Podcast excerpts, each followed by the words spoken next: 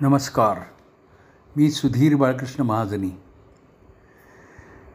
आता आपण नवनाथांची कथा ऐकणार आहोत.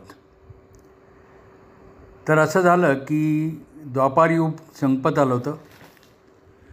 कलियुग सुरू होणार होतं.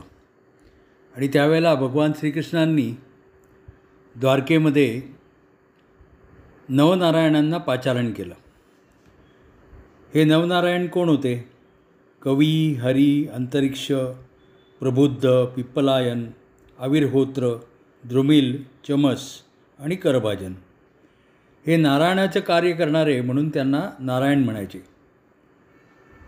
तर हे सर्व ऋषी आले आणि श्रीकृष्णाने त्यांना बसायला आसन दिलं त्यांची पाद्यपूजा केली त्यांना कुशल विचारलं. आणि मग त्या ऋषींनी श्रीकृष्णाला विचारलं की तुम्ही आम्हाला कशासाठी बोलवलं आहे तुमच्या बोलवण्याचं प्रयोजन काय आहे? तेव्हा श्रीकृष्णाने सांगितलं की आता कलियुग येणार आहे आणि कलियुगामध्ये आपण अवतार घ्यायचे आहेत. तर मी स्वतः ज्ञानेश्वरांचा अवतार घेणार आहे. शंकर निवृत्तीनाथ होणार आहेत ब्रह्मदेव सोपान होणार आहेत योगमाया मुक्ताबाई होणार आहे उद्धव नामदेव होणार आहे उपजा ही जनाबाई होणार आहे. हनुमंत हा रामदास होणार आहे. वाल्मिकी हे तुलसीदास होणार आहेत. जांबुवंत नरहरी होणार आहेत. आणि शुकदेव हे कबीर होणार आहेत. त्याचप्रमाणे बलराम पुंडलिक होणार आहेत. अशा प्रकारे आपल्याला अवतार घ्यायचे आहेत. तेव्हा मग त्या ऋषींनी विचारलं की आता आम्हाला सांगा की आम्ही कोणाकोणाचे अवतार घ्यायचे आहेत? आणि कसे घ्यायचे आहेत? तेव्हा श्रीकृष्णांनी त्यांना समजावून सांगितलं की कोणाचा जन्म कशा प्रकारे होणार आहे आणि तुम्हाला कसे अवतार घ्यायचे? असं त्यांनी श्रीकृष्णांनी सगळ्यांना समजावून सांगितलं. मग त्या ऋषींनी ते सगळं समजावून घेतलं आणि ते ऋषी श्रीकृष्णांचा त्यांनी निरोप घेतला आणि ते मंदराचलावर गेले. तिथे शुकमुनी ध्यानस्थ होते आणि या ऋषींनी पण त्यांच्याजवळ निबिड गुहांमध्ये जाऊन योगसमाधी लावली आणि आपापल्या जन्माची ते प्रतीक्षा करू लागले. त्यानंतर काही काळानंतर एक घटना अशी घडली की शंकर आणि पार्वती हे एकमेकाशी बोलत बसले होते. आणि त्यावेळेला पार्वतीने शंकरांना विचारलं की मी की तुम्ही जे ध्यान करता किंवा जी साधना करता ती मला सांगा मला तुमची दीक्षा द्या. तेव्हा शंकर तिला म्हणाले की मी दीक्षा तुला देतो पण त्यासाठी एक निवांत आणि एकांत असलेली अशी जागा पाहिजे. तेव्हा ते दोघंही नंदीवर आरूढ झाले आणि सबंध त्रैलोक्यामध्ये हिंडले. त्यावेळेला त्यांना मृत्यूलोकामध्ये यमुना तीर पसंत पडला आणि तेथे शंकर नंदीवरनं उतरले आणि पार्वतीला ते ब्रह्मज्ञानाचा उपदेश करू लागले. त्यांना पार्वतीला त्यांनी बीजमंत्र सांगितला. त्यावेळेला असं झालं होतं की उपरिचर ऋषी उपरिचर वसू हे आकाशामधून चाललेले असताना त्यांना उर्वशी दिसली आणि उर्वशीला पाहून ते मोहित झाले आणि त्यांच्या वीर्य आकाशातून खाली पडलं आणि ते त्या यमुना नदीमध्ये पडलं. त्यामुळे काय झालं की तिथे त्या यमुना नदीमध्ये श्रीकृष्णांनी सांगितल्याप्रमाणे जे कवीनारायण होते त्या कवीनारायणांनी त्याच्यामध्ये आपला जीव प्रविष्ट केला आणि त्याच्यामध्ये त्यांनी जन्म घेतला. आणि मग असं झालं की ज्यावेळेला हे शंकर पार्वतीला उपदेश करत होते ब्रह्मज्ञानाचा त्यावेळेला त्यांनी पार्वतीला विचारलं की हे प्रिये मी तुला जे सांगितलं ते तुला समजलं का?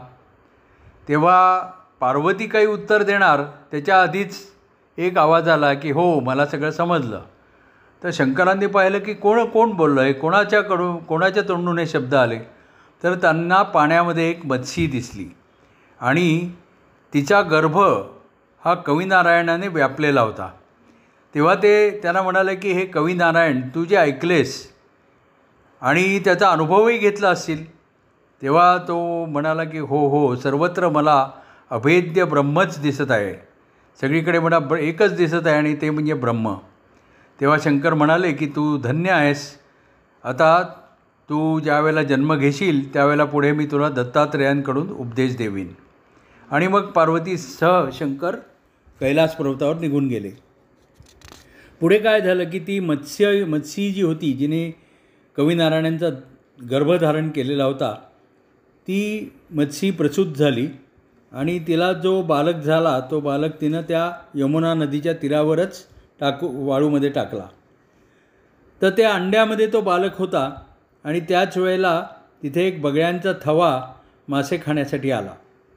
तेव्हा त्यांना ते हं अंडं दिसलं. त्यांना वाटलं की याच्यामध्ये काहीतरी भक्ष्य असेल म्हणून त्यांनी ते अंडं फोडलं. आणि तेव्हा त्याच्यामध्ये त्यांना एक मनुष्य बालक दिसला. तर ते असं काहीतरी विचित्र रूप पाहिल्यानंतर म्हणजे मनुष्य बालक पाहिल्यानंतर त्यांना का वाचलं होतं काहीतरी भक्ष्य असेल पण त्याच्याऐवजी हा मनुष्य पाहिल्यानंतर ते घाबरले पळून गेले. आणि तो बालक असा अंड फुटलेल्या अवस्थेमध्ये त्या फुटक्या अंड्यातच पडून वारंवार रडू लागला. तेव्हा तिथे एक त्याच वेळेला एक कामिक नावाचा एक मासे पकडणारा कोळी आला. आणि त्याने ते रडणं ऐकलं त्याला फार नवल वाटलं. तो जवळ गेला तर त्याला अंड्यामध्ये एक मुलगा रडत असताना दिसला. त्यांनी त्याला मोठ्या प्रेमाने उचलून घेतलं. त्याचं रडणं कसं थांबावं हे त्याला वे याचा तो विचार करायला लागला. त्याला प्रश्न पडला. तेव्हा त्याला आकाशवाणी ऐकू आली. आणि ती आकाशवाणी अशी होती की हे कामिका हा कवी नारायण ऋषी आहे. हा सिद्ध जगाचा तारक आहे. तेव्हा याला घरी ने आणि वाढव याचं पालनपोषण कर आणि त्याचं नाव मच्छिंद्र असं ठेव.